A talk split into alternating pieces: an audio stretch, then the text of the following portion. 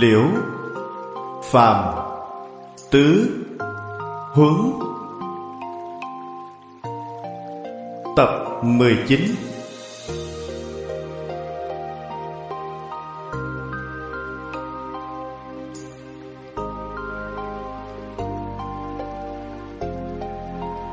Chủ giảng Pháp Sư Tịnh Không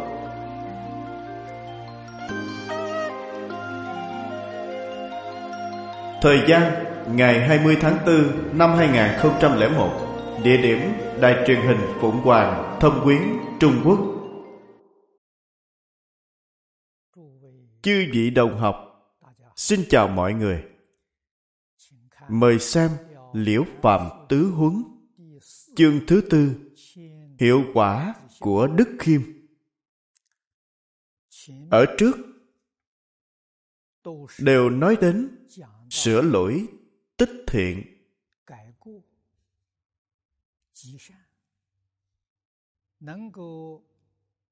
Có thể sửa lỗi, tích thiện, đương nhiên là rất tốt. Nhưng người sống trong xã hội không thể không quan hệ qua lại với đại chúng. Do đó làm người quan trọng nhất là khiêm tốn. Nếu có tâm ngạo mạn thì rất khó làm được. Cho nên, tiên sinh liễu phàm đem đức khiêm đặt ở phần sau cùng trong bốn bài văn, giống như phần lưu thông trong kinh phật vậy ý nghĩa rất quan trọng. Mời xem nguyên văn. Kinh dịch dạy, đạo của trời là hao tổn kẻ tự mãn mà lợi ích người khiêm hạ. Đạo của đất là trở ngại kẻ tự mãn mà trợ giúp người khiêm hạ. Quỷ thần thường gây họa kẻ ngạo mạn mà ban phước người khiêm tốn con người thường chán ghét kẻ ngạo mạn mà ưa thích người khiêm tốn đây là những câu trong kinh dịch. Do vậy, chỉ có quẻ khiêm là sáu hào đều cát tường. Chúng ta xem 64 quẻ trong kinh dịch. Mỗi hào đều cát tường, tốt đẹp mà không có tướng xấu. Thì chỉ duy nhất quẻ khiêm, chỉ có quẻ này. Kinh thư nói, ngạo mạn sẽ bị tổn hại còn khiêm tốn sẽ được lợi ích. Hai câu này được nói trong kinh thư. Nhiều lần tôi cùng bạn học đi thi mỗi lần gặp những thư sinh nghèo sắp đổ đạt đều thấy họ nhất định có dáng vẻ khiêm hạ lộ rõ. Ở sau tiên sinh liễu phàm nói rất nhiều lần ông cùng các bạn học tham gia các kỳ thi thường gặp các học trò nghèo khó. lúc sắp phát đạt cũng chính là lúc họ sắp thi đổ trước đó họ có điềm báo. nhất định là họ rất khiêm tốn.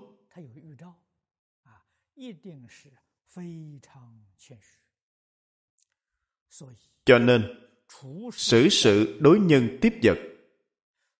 quan trọng nhất là phải hết mực khiêm tốn. Có thể tiếp nhận người khác, có thể thành tựu người khác.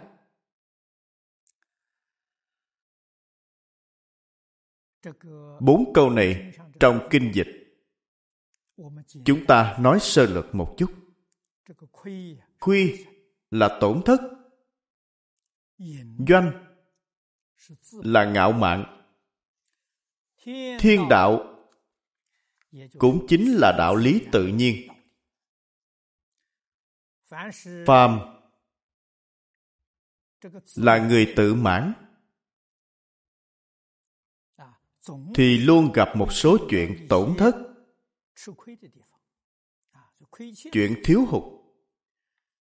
Người có thể khiêm tốn thì nhất định đạt được lợi ích. Đây là thiên đạo đạo của đất là trở ngại kẻ tự mãn, mà trợ giúp người khiêm hạ. Địa là rộng lớn, biến là biến động. Lưu, nghĩa là tụ tập tại một nơi.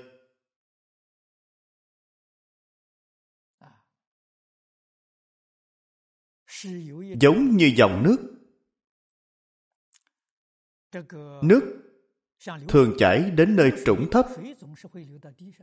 Không chảy đến nơi cao.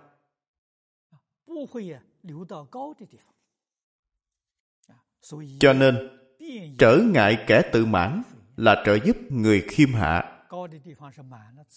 Như nước, chỗ cao là đầy, tự mãn, cống cao ngã mạn. Thì không đạt được lợi ích, không được thấm nhuần. Được thấm nhuần luôn là chỗ thấp. Quỷ thần thường gây họa kẻ ngạo mạn. Đối với người tự mãn, người ngạo mạn, quỷ thần luôn gây phiền phức cho họ, trêu đùa họ. Còn đối với người khiêm tốn, thì quỷ thần luôn tôn kính. Quỷ thần giúp đỡ. Cõi người làm sao có thể ngoại lệ được? Con người thường chán ghét kẻ ngạo mạn mà ưa thích người khiêm tốn. Đối với người tự mãn, người tự đại, người kiêu ngạo, mọi người thường chán ghét họ. Đối với người khiêm tốn thì thường yêu thích họ.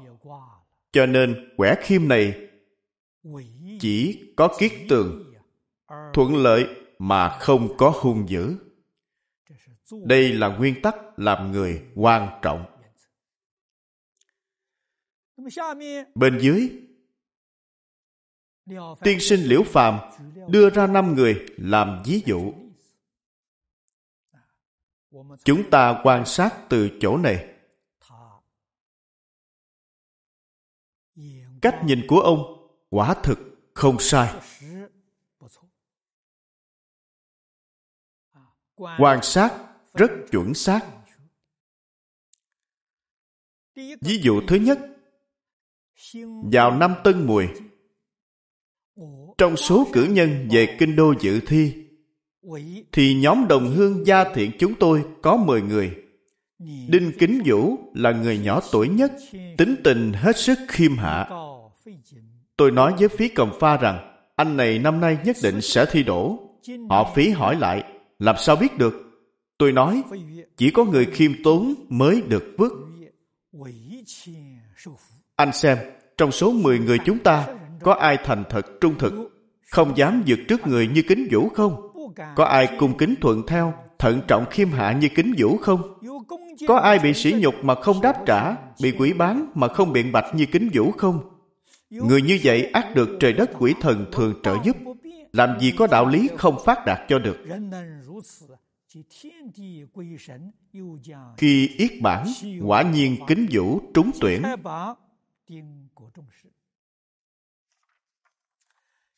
Năm đó, tiên sinh Liễu Phàm 37 tuổi. Ông đi thi tiến sĩ cùng với 10 người bạn.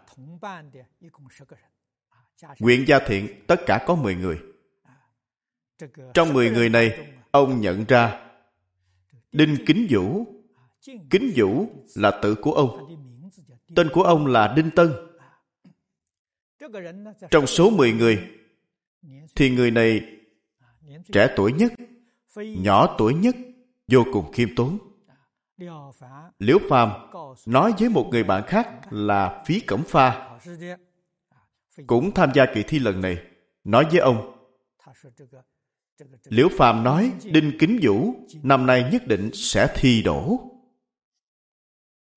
Thi đỗ tiến sĩ. Họ phí hỏi, làm sao ông biết?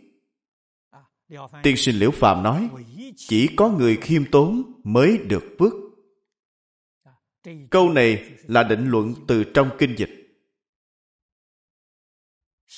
Anh xem trong số 10 người. Anh xem trong số 10 người chúng ta, có ai khiêm tốn như Đinh Kính Vũ không? 丁敬宇啊，这样谦虚的。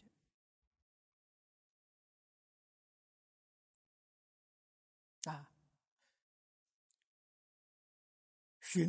，tuân tuân khoảng khoảng là nói giữ chữ tín trung hậu thành thật không dám vượt trước người luôn đứng sau người khác điều này rất hiếm có, không dám đứng trước người khác. Cung kính thuận theo, thận trọng, khiêm hạ. Đối với mỗi người, đều có thể cung kính thuận theo. Hay nói cách khác, trong đại chúng, ông không cố chấp thành kiến của riêng mình. Có thể tùy thuận người khác. Rất khó được. Bị sỉ nhục mà không đáp trả. Ông bị người khác sỉ nhục cũng không nói câu nào. Nghe người khác quỷ bán, ông cũng không biện bạch. Đinh kính vũ đều làm được. Bản thân ông như vậy, nên trời đất quỷ thần đều sẽ giúp đỡ ông. Làm gì có chuyện không thi đổ cho được. Khi yết bản ông quả nhiên trúng tuyển. Tiên sinh liễu phàm không đổ. Liễu phàm thi tiến sĩ ba lần. Hai lần trước đều không đổ. Đây là lần đầu tiên. Năm 37 tuổi, ông đi thi. Không thi đổ. Vị thứ hai, ông đưa ra là phùng khai chi. Năm đó tiên sinh Liễu Phàm 43 tuổi. Năm Đinh Sửu, tôi ở Kinh Thành. Năm Đinh Sửu là công nguyên năm 1577.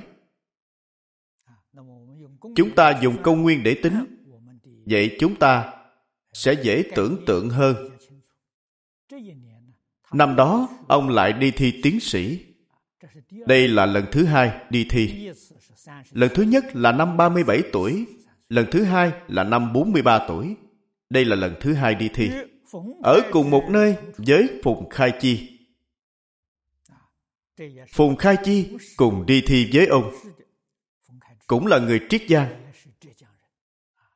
Là đồng hương với nhau. Thấy ông này hết sức khiêm hạ, nét mặt nghiêm trang. Những tập khí hồi nhỏ hoàn toàn không còn tập khí của ông khi còn trẻ, hoàn toàn không còn nữa. Lần này, phùng khai chi đi thi đã đổ trạng nguyên. Đây là bậc cao nhất của tiến sĩ. Lý tế nham là người bạn tốt, tính tình thẳng thắn, thường phê bình lỗi lầm ngay trước ông phùng nhưng chỉ thấy ông bình thản tiếp nhận, chưa từng có một lời biện bạch.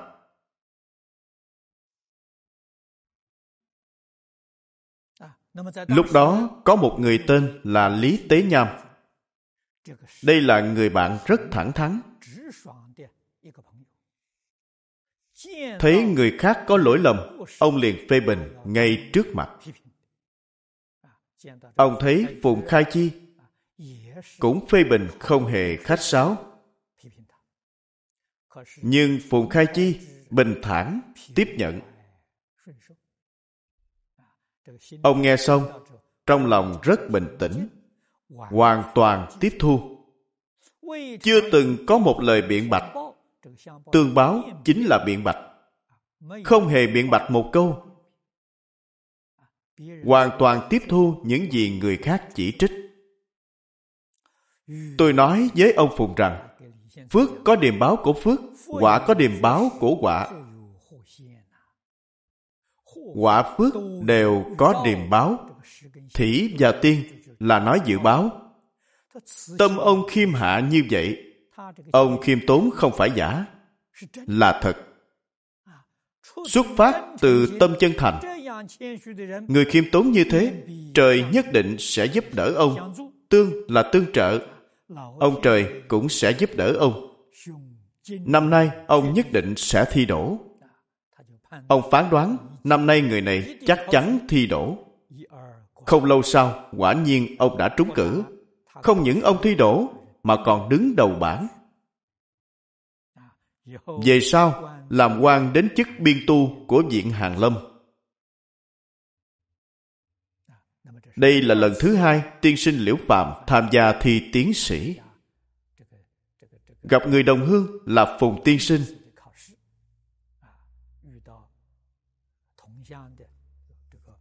Trường hợp thứ ba Ông Triệu Dụ Phong Tên quan Diễn, Người Quyện quán, Tỉnh Sơn Đông chưa đầy 20 tuổi mà đã thi đổ cử nhân trong kỳ thi hương. Nhưng sau thi hội nhiều lần chẳng đổ Đồng niên là chưa đầy 20 tuổi. 20 tuổi gọi là nhược quan 19 tuổi trở xuống gọi là đồng niên.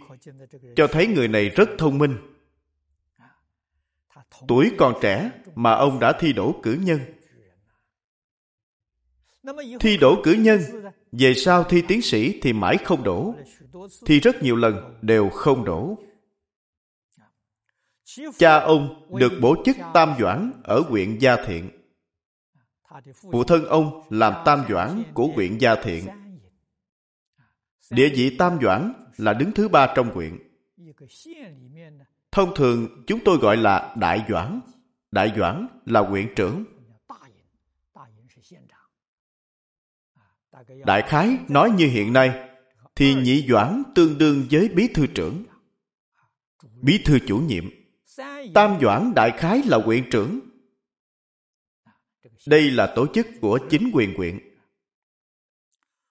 Ông theo cha đi nhậm chức. Ông đi theo cha đến gia thiện nhậm chức. Cha ông tương đương với chức huyện trưởng của chính quyền huyện.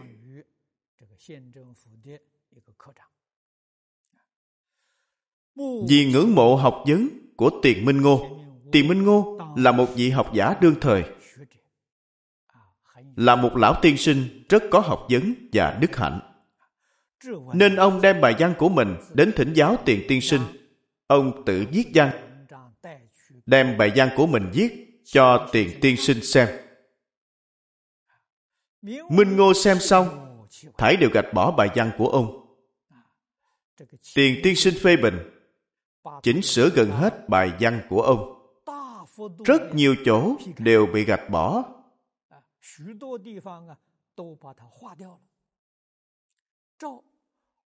Họ triệu chẳng những không giận, mà còn hết lòng khâm phục, nhanh chóng sửa đổi. Thông thường, tập khí của nhân văn là luôn thấy văn của mình hay. Người khác sửa văn chương của mình thì trong lòng thấy không phục nhưng triệu vũ phong không như vậy. Tiền tiên sinh, sửa văn của ông. Chẳng những ông không hề tỏ vẻ nổi giận, mà trong tâm còn thật sự bội phục. Tâm phục khẩu phục, đích thực có thể sửa đổi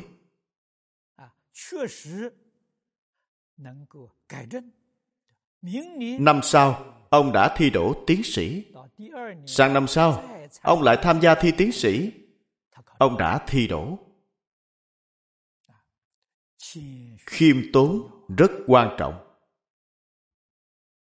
Vị thứ tư là hạ kiến sở. Năm nhâm thìn, tôi vào kinh thành triều kiến, gặp hạ kiến sở năm đó tiên sinh liễu phàm 58 tuổi.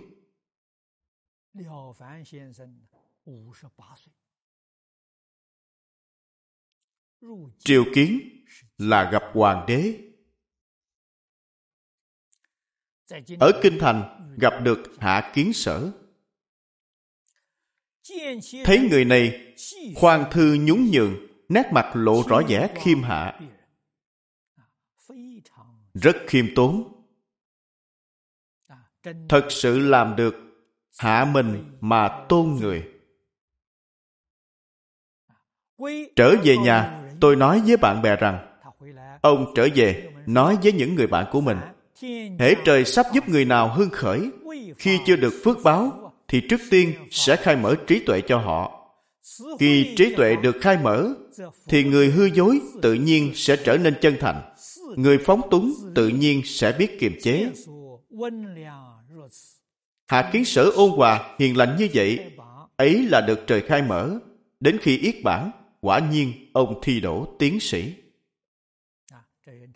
Năm nhâm thìn, ông gặp hạ kiến sở. Ông quan sát rất chính xác.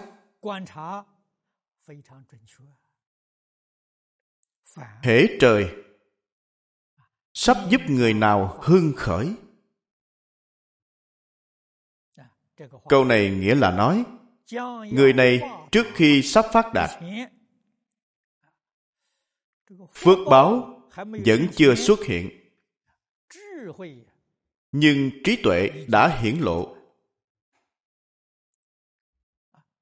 Sau khi trí tuệ hiển lộ, thì người hư dối tự nhiên sẽ trở nên chân thành. Phù là tùy tiện. Tự nhiên họ rất chân thật. Tính phóng túng của họ tự nhiên biến mất. Hạ kiến sở ôn hòa, hiền lành như vậy, ấy là được trời khai mở.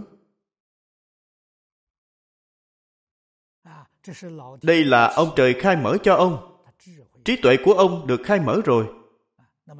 Khi treo bản kỳ thi lần này, quả nhiên ông đã đổ.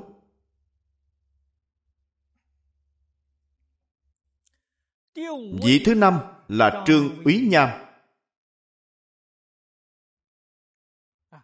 Đây là một trường hợp ngược lại. Trương úy nham, người giang âm. Học thức quyên bác, có danh tiếng trong giới gian chương. Ông học giỏi. Viết văn hay.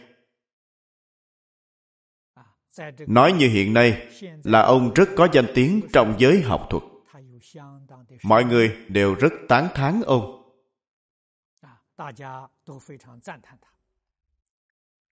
Năm giáp ngọ, ông về nam kinh thi hương.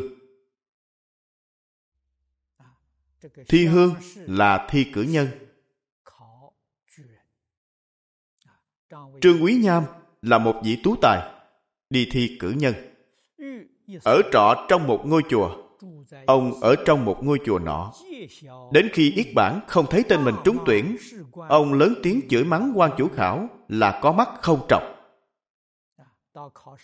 Sau khi thi xong khi công bố kết quả ông không đổ. Khi không đổ nên ông mắng quan chủ khảo tôi viết văn hay như thế. Vì sao không được chọn? Trong lòng rất bất bình. lúc đó có một vị đạo trưởng ở bên cạnh bật cười. Đạo giả là một vị đạo trưởng. vị đạo trưởng ở bên cạnh nghe ông chửi mắng quan chủ khảo. trong tâm bất bình oán hận. Vị đạo trưởng này ở bên cạnh bật cười. Họ trương liền quay sang nổi giận với đạo trưởng. Trương úy nham mắng quan chủ khảo. Đạo trưởng ở bên cạnh cười nhạo. Ông liền quay sang mắng vị đạo trưởng này. Đạo trưởng nói văn của ông chắc chắn không hay rồi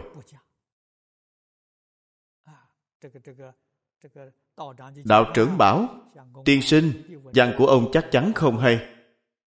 Họ trương càng giận dữ hơn, nói, trương càng nổi giận hơn. Ông chưa từng đọc văn của tôi, làm sao biết không hay? Ông không thấy văn tôi viết, làm sao ông biết không hay? Đạo trưởng nói, tôi nghe nói, khi viết văn, quý ở chỗ tâm bình khí hòa, nghe ông chửi mắng, tâm hết sức bất bình như thế vậy thì văn làm sao hay được? Vị đạo trưởng này nói rất có đạo lý. Viết văn nhất định phải tâm bình khí hòa. Tâm bình khí hòa mới có thể viết văn hay. Bây giờ nghe ông mắng quan chủ khảo, tâm ông rất bất bình. Như vậy làm sao viết văn hay được?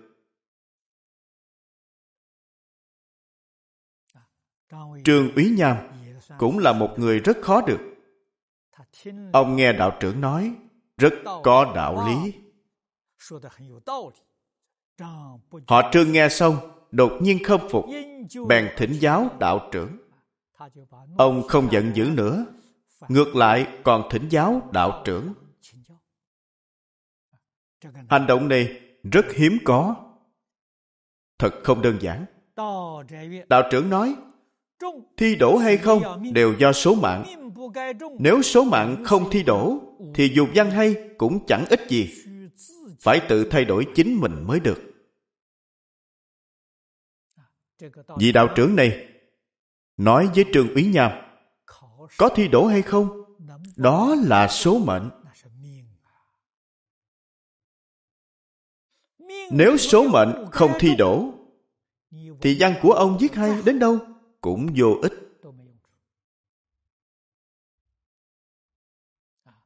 Cho nên thời xưa thi cử không ai không xem trọng âm đức. Trên là tổ tông tích đức, dưới là bản thân phải có âm đức. Tích âm đức làm những việc thiện không để người khác biết. Vậy quỷ thần sẽ luôn âm thầm gia hộ.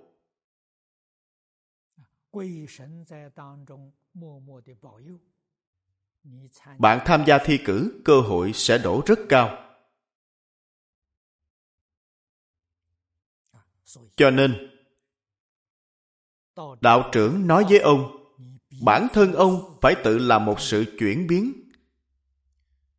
Giống như tiên sinh Liễu Phàm gặp thiền sư Dân Cốc vậy.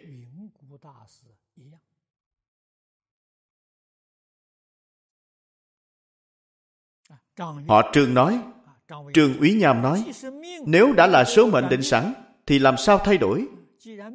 Trong số mệnh đã không thi đổ, thì tôi làm cách nào để thay đổi đây? Đạo trưởng nói, tạo mệnh do trời, nhưng lập mệnh do ta. Chỉ cần nỗ lực diệt thiện, rộng tích âm đức, thì có phước gì mà không thể cầu được.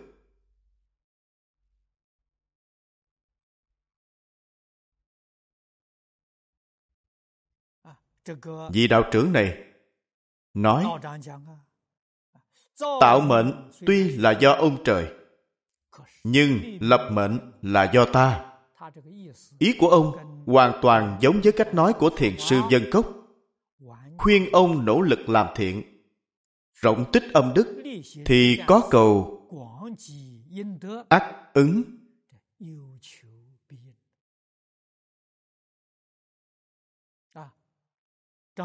Trường nói, tôi là thư sinh nghèo, sao có thể làm việc thiện?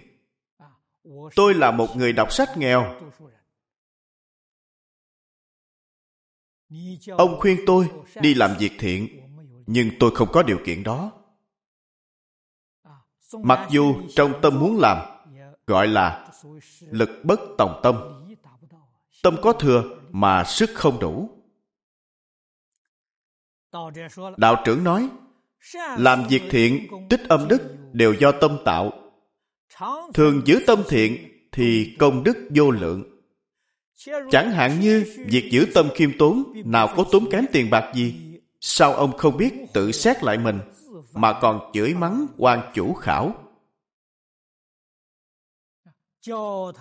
Dạy ông phương pháp tu thiện tích đức Việc thiện, âm đức đều do tâm tạo. Phải thường giữ thiện tâm. Phải thường giữ tâm, giúp đỡ người khác. Như vậy thì công đức vô lượng. Đây là đưa ra trường hợp hiện tại. Sự khiêm tốn này không cần tốn tiền. Ông có thể làm được vì sao ông không tự phản tỉnh, mà lại đi mắng qua coi thi? Đây là lỗi lầm của ông. Họ trương từ đó nhún nhường, thường giữ đức khiêm hạ.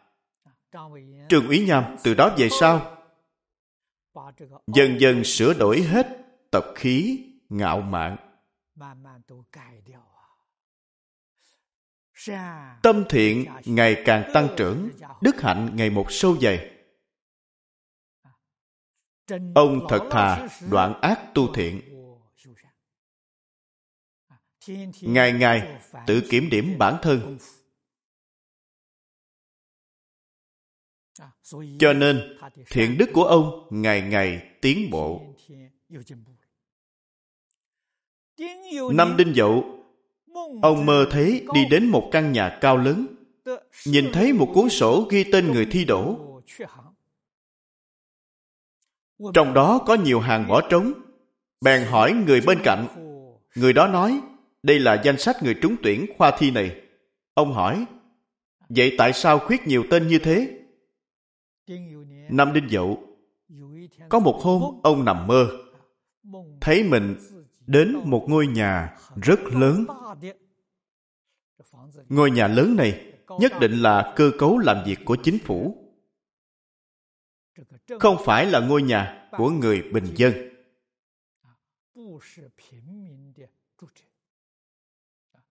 Xây dựng rất cao lớn. Trong này, ông thấy một cuốn danh sách. Trong danh sách này có rất nhiều ô để trống ông rất hiếu kỳ hỏi người bên cạnh. Đây là gì? Người đó nói với ông, đây là danh sách tên những người năm nay thi đổ. Ông lại hỏi, vì sao trong danh sách có rất nhiều ô thiếu tên như vậy?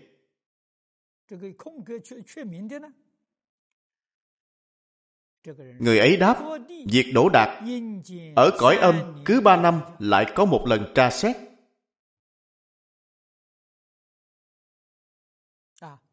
Tức là nói, cứ ba năm thẩm tra lại một lần. Phải là người tích âm đức, không phạm lỗi lầm thì mới có tên. Người vốn có tên trong danh sách. Nếu trong ba năm này họ tích đức, không có lỗi lầm thì tên của họ mới được giữ lại.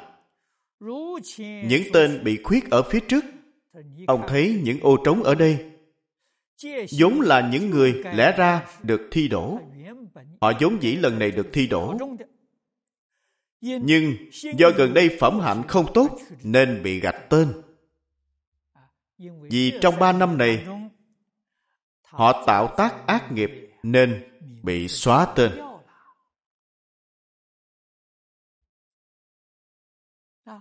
Sau đó, người đó chỉ vào một hàng nói, trong ba năm qua, ông ba năm trở lại đây, ông luôn biết giữ mình thận trọng, có thể được ghi tên vào trong đây. Mong ông tự biết lo liệu. Người đó nói, ba năm lại đây, ông có thể bỏ tâm cao ngạo, học đức khiêm hạ.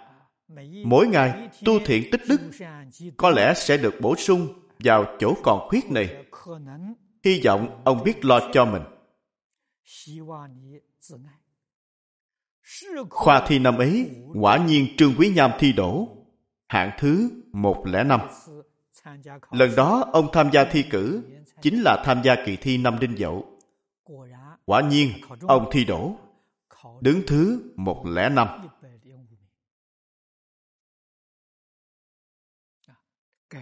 sửa đổi lỗi lầm đích thực có hiệu nghiệm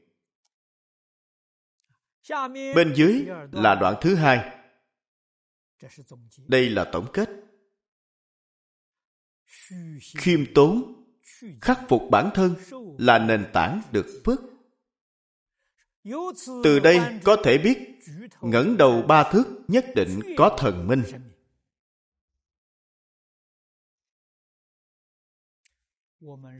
con người chúng ta làm sao để chung sống với trời đất quỷ thần trong thế gian hiện nay người thông thường không tin tưởng.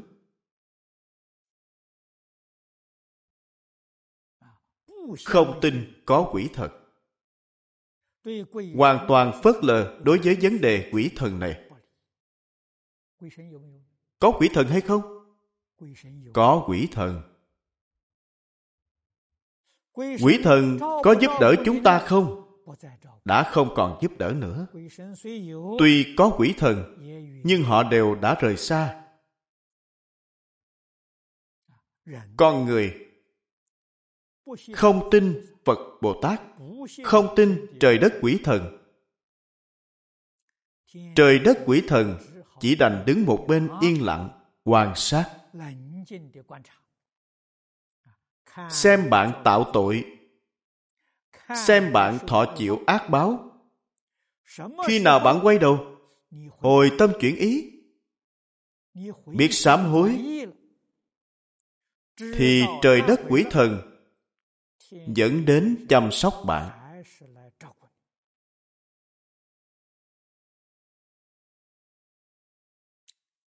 Người đồng tâm này, tâm đồng lý này, quỷ thần cũng không ngoại lệ việc lành dữ tốt xấu chắc chắn là do chính mình. Bản thân nhất định phải tạo nhân. Điều này quỷ thần không thể giúp chúng ta được. Cần phải thường giữ tâm hiền thiện, kiểm soát hành vi, không được có chút đắc tội với trời đất quỷ thần.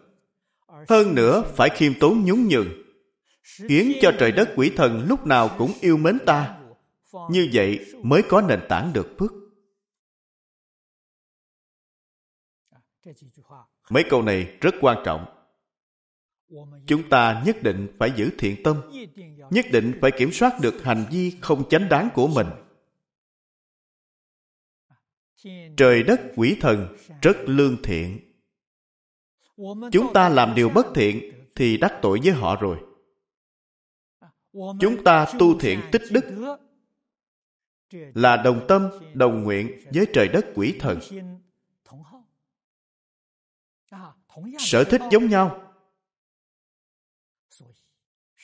Khiêm tốn, nhún nhường. Quốc là hạ mình. Phải quyển chuyển bản thân. Chúng ta thường gọi là quyển chuyển cầu toàn. Như vậy, trời đất quỷ thần tự nhiên bảo hộ cho bạn. Bất luận ở đâu, bất luận đối với ai, bản thân có thể chuyển biến một chút quyển chuyển một chút. Rất tốt. Đây mới là nền tảng được phước cơ là nền tảng. Những người tính khí cao ngạo nhất định không có lòng độ lượng lớn. Người này ý thế lấn ác người, cống cao ngã mạng nên tiền đồ của họ không cao xa được, nhất định không có lòng độ lượng lớn. Khí chính là lòng độ lượng lòng độ lượng có lớn có nhỏ. Lòng độ lượng của người này không lớn. Lòng độ lượng không lớn nên thành tựu cũng không lớn. Dù có phát đạt thì cũng không thể thọ hưởng lâu dài. Cũng chính là nói người như vậy dù phát đạt cũng không thể hưởng được phước báo lâu dài. Cho nên người có chút hiểu biết chắc chắn sẽ không ai chịu để tâm lượng của mình hẹp hòi. Rồi tự đánh mất đi phước báo như thế.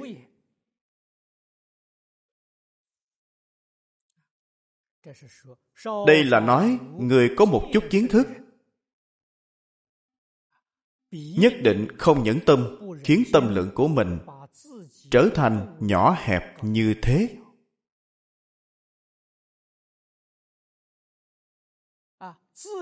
Bản thân. rời xa phước báo của mình. Nhưng trong xã hội hiện nay chúng ta thấy không ít người như vậy.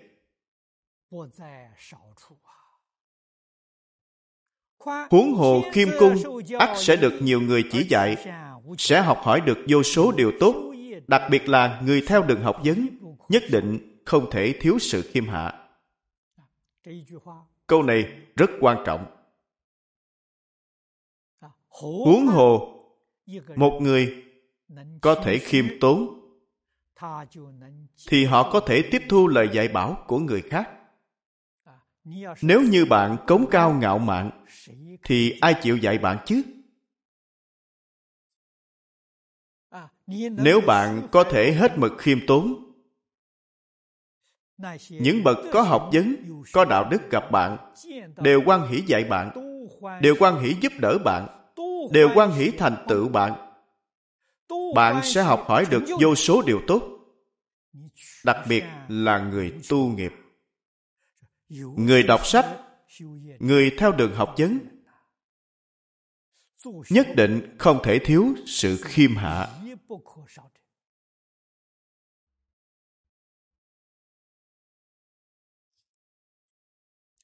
xem tiếp bên dưới. lời xưa có câu có chí ở công danh ắt được công danh. có chí ở phú quý ắt được phú quý. người có chí như cây có gốc kiên định chí nguyện rồi thì phải luôn nhớ khiêm hạ vận dụng vô số phương tiện để làm việc thiện, tự nhiên sẽ cảm động trời đất. Thế nên tạo phước là do chính mình.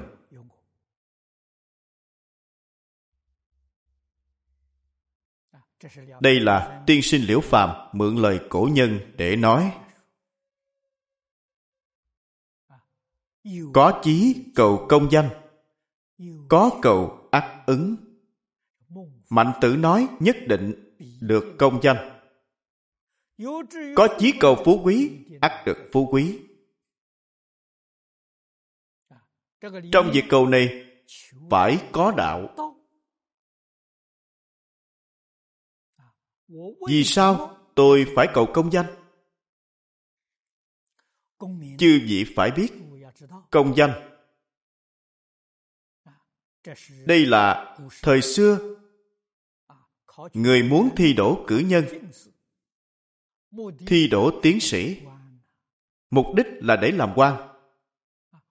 Mục đích làm quan là gì? Nhân dân phục vụ.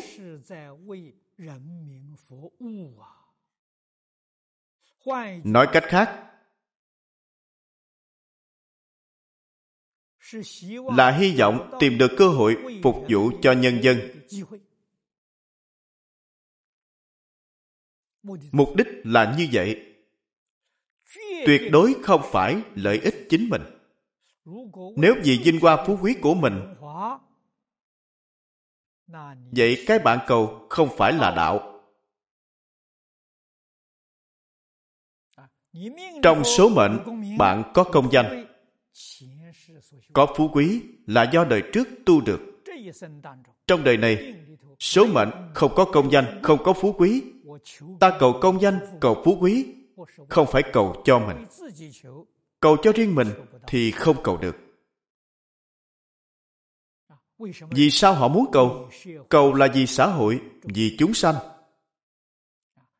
Hy vọng tôi cầu chức vị này để có thể phục vụ nhân dân.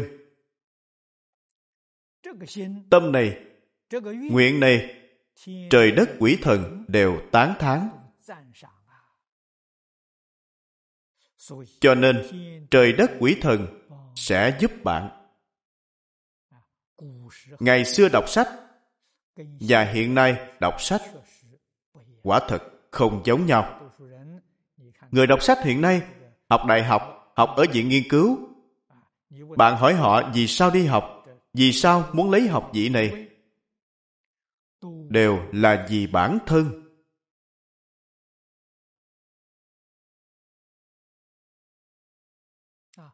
vì danh văn lợi dưỡng của mình.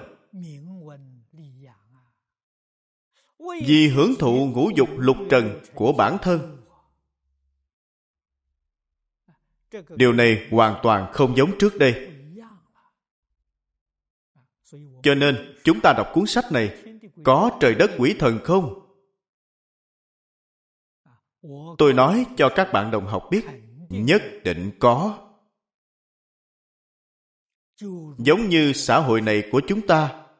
Tuy xã hội này của chúng ta, người ác rất nhiều, nhưng vẫn có người thiện. Người thiện ví như trời đất quỷ thần, người ác giống như yêu ma quỷ quái. Trong xã hội hiện nay, yêu ma quỷ quái không ít. Trong kinh lăng nghiêm, đức phật nói với chúng ta nói thời kỳ mạt pháp cũng chính là nói xã hội hiện nay. Tà sư thuyết pháp nhiều như các sông hà tà sư chính là chỉ yêu ma quỷ quái. Điểm khác nhau giữa yêu ma quỷ quái và phật bồ tát là gì? Chư phật bồ tát dạy người chánh pháp, dạy người đoạn ác tu thiện yêu ma quỷ quái, dạy người tà pháp. Dạy người tăng trưởng tham sân si mạng. Điều họ dạy không giống nhau. Chúng ta thử nghĩ xem, người thế gian hiện nay, vì sao rất nhiều người tin theo tà giáo? Tiếp nhận tà pháp rất đơn giản họ dạy bạn tham sân si mạng. Dạy bạn hưởng thụ ngũ dục lục trần. Dạy bạn không từ thủ đoạn. nó hợp với mong cầu của mình. Nên tự nhiên đi theo. cho nên tà sư thuyết pháp nhiều như các sông hằng sức mạnh của tà ác lan tràn khắp xã hội.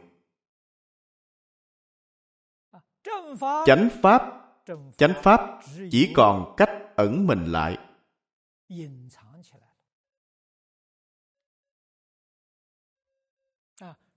Hy vọng chánh pháp không bị tà pháp tiêu diệt hoàn toàn. Vậy thì chỉ còn cách thu mình lại để cầu sinh tồn. Đây gọi là pháp nhược ma cường. Chúng ta phải hiểu đạo lý này. Trong hoàn cảnh này, chúng ta nhất tâm hướng thiện. Tự nhiên được chư phật bồ tát thiện thần gia hộ.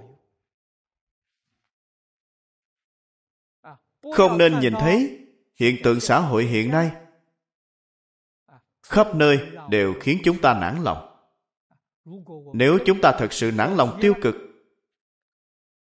không chỉ bất lợi cho chính mình, bản thân cũng không thể phấn đấu hướng thượng, không thể nâng cao cảnh giới của mình. Đã không thể nâng cao thì nhất định đọa lạc. Chúng ta cũng có lỗi với các vị thánh hiền. Có lỗi với lịch đại tổ sư truyền thừa chánh pháp. Chúng ta phải hiểu đạo lý này.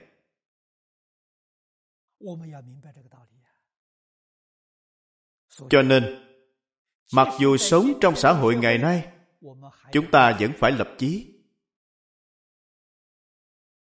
chúng ta vẫn phải hướng thượng. Chúng ta phải làm tấm gương tốt cho mọi người noi theo. Gian nan và khốn khó là điều tất nhiên. Sức mạnh này chắc chắn rất lớn. Chúng ta phải có thể đột phá. Khi sức mạnh tà ma bên ngoài quá lớn mạnh chúng ta phải biết tránh né.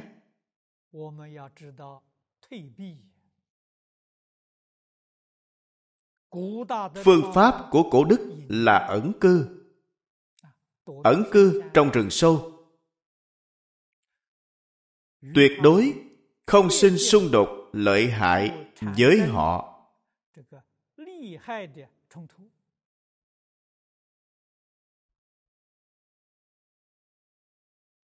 như vậy, chánh pháp vẫn có thể kéo dài. Các bậc đại đức xưa nay gặp phải kiếp nạn như vậy, thường ẩn cư trong rừng sâu. Dạy một hai người đệ tử.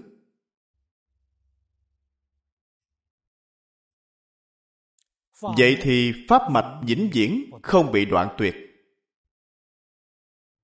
Đến khi chúng sanh có phước báo những truyền nhân này truyền đến đời sau, chắc chắn sẽ khai hoa kết trái. Ví dụ như thiền tông là một trường hợp rất hay. Tổ sư đạt ma đến trung quốc truyền pháp. Không ai biết đến ngài. Khi ngài gặp lương võ đế,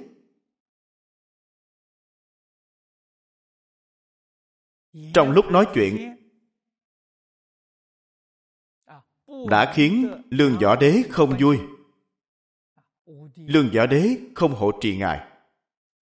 Ngài đành phải đến thiếu lâm tự quay mặt vào vách suốt đời chỉ truyền được một người, đó là ngài huệ khả.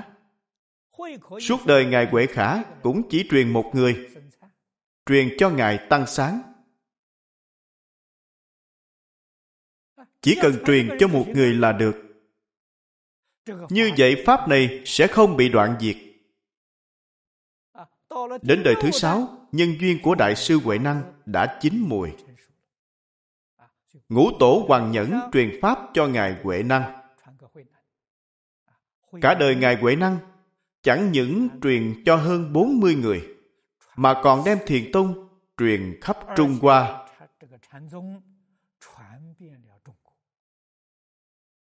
Trong Phật Pháp, gọi đây là thời tiết nhân duyên. Nhân duyên không chín mùi thì không thể miễn cưỡng. Miễn cưỡng chắc chắn không được lợi, mà ngược lại còn bị nó hại. Tốt rồi, hôm nay chúng ta giảng đến đây.